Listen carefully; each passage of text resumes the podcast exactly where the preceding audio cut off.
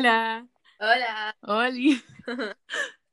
Eh, bienvenidos y bienvenidas al podcast de El Guardián entre el Centeno.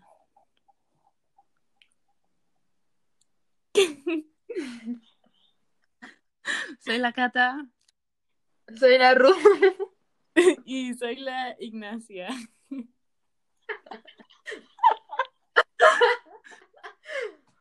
Profe, perdón, no, esto del podcast no nos ha salido muy bien porque estamos nerviosos y nos da mucha risa.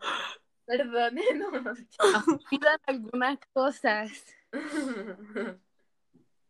¿Y cómo la han pasado en la cuarentena? Eh, aburridas.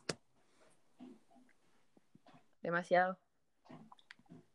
Quiero volver a clases. Sí, yo no. igual. Como que en verdad nunca había extrañado tanto el colegio. Eso. Eso. Extraña mucho las clases presenciales.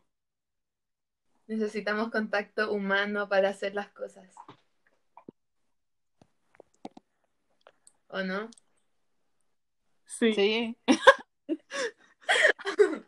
Ya, eh, vamos a comenzar con el libro.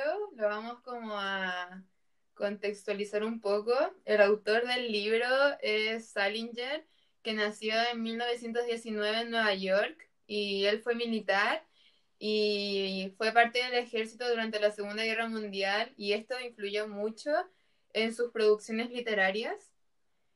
Y El Guardián del Tren Centeno es su obra más famosa. Eh, la publicación de este libro fue en el año 1951, el 16 de julio. Eh, el personaje principal del libro es Holden, un adolescente de 16 años que durante el libro se muestra como alguien que muy pesimista, como que siempre le lleva lo contrario a todo. Tampoco se interesa mucho por el colegio ni por sus notas. Y eso, o sea, siempre se muestra así.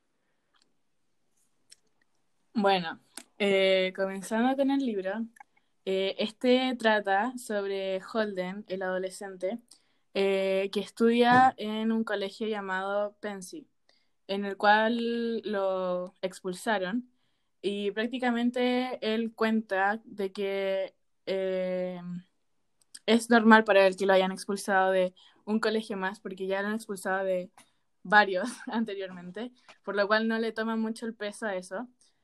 Em, y decide irse él solo a Nueva York. Eh, al llegar a Nueva York, él se aloja en un hotel, un pequeño hotel, eh, y decide esa misma noche ir a dar una vuelta por Nueva York, por la ciudad. Y mientras recorría la ciudad, eh, se conoce a unas chicas que y por las que pasa un rato juntos. Eh, luego de eso, vuelve a la habitación de su hotel y conoce al ascensorista, que se llama Maurice, y él como que le ofrece pasar la noche con una prostituta, a lo cual él acepta.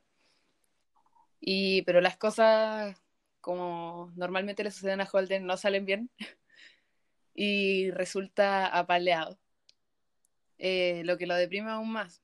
Y después, al día siguiente, Holden, cuando sale del hotel, deja las maletas en la estación, queda con una chica llamada Sally Hates y van al teatro. Y de nuevo las cosas vuelven a salir mal y la niña acaba yéndose, indignada. Eh, más tarde, después de eso, queda con un amigo llamado Luz. Ahí pasan un rato, hablan un rato, él se va y Holden queda solo en un bar. Esa noche en el bar, Holden se emborracha mal y decide ir a la casa de sus papás para hablar con su hermana menor que se llama Phoebe. Y justo sus papás no, no estaban en la casa, entonces para Holden fue mucho mejor. Y ella aprovecha de hablar con su hermana y contarle sus planes, que es abandonar su casa y irse a otro lugar. Pero justo sus papás llegan, entonces él se esconde para que ellos no sepan que está ahí. Y cuando ellos se vuelven a ir, él escapa y, llama a un ex profesor para que lo pueda alojar en su casa, lo cual él acepta. Y cuando, mientras él duerme, siente que le empiezan a hacer cariño. Y esto Holden le lo encontró muy pervertido. Entonces inventó una excusa para irse y termina durmiendo en la calle en una banca hasta la mañana siguiente, donde se junta de nuevo con su hermana Phoebe y ella le dice que quiere irse con él, pero él se niega y al final después de hablar con amigos y familia y escuchar sus consejos, eh, vuelve a la casa con sus papás y como que recapacita. Y eso básicamente es el libro. Es como un resumen, así. Sí.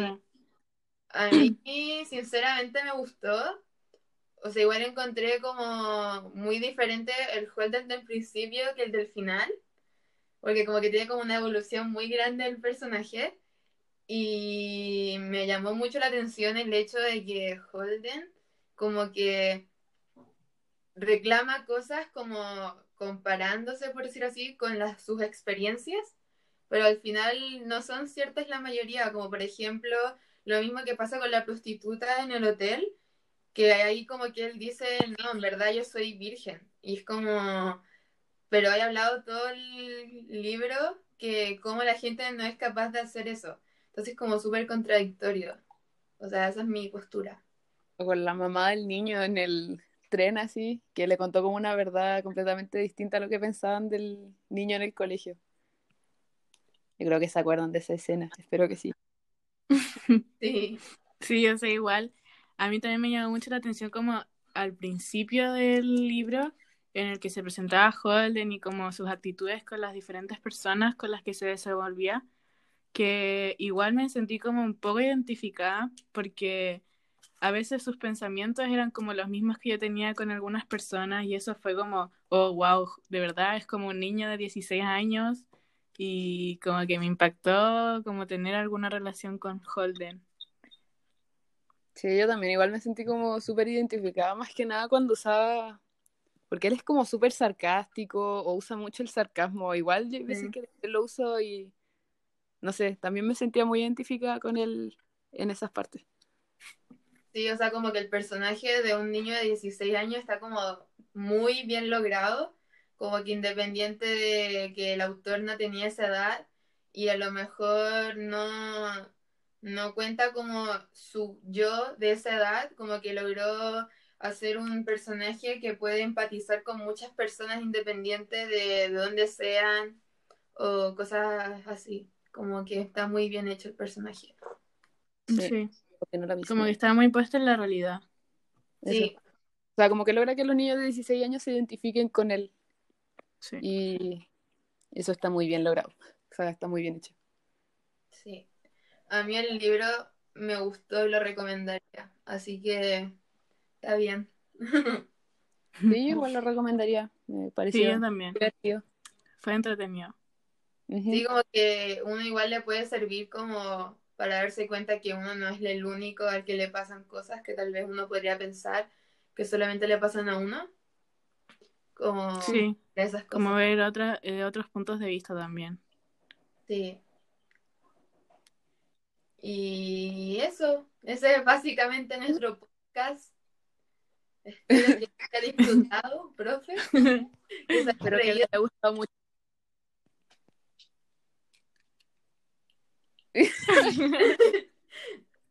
fue entretenido. incómodos con nuestras risas de entremedio por el nerviosismo. Ojalá que haya disfrutado. bueno. Y, adiós.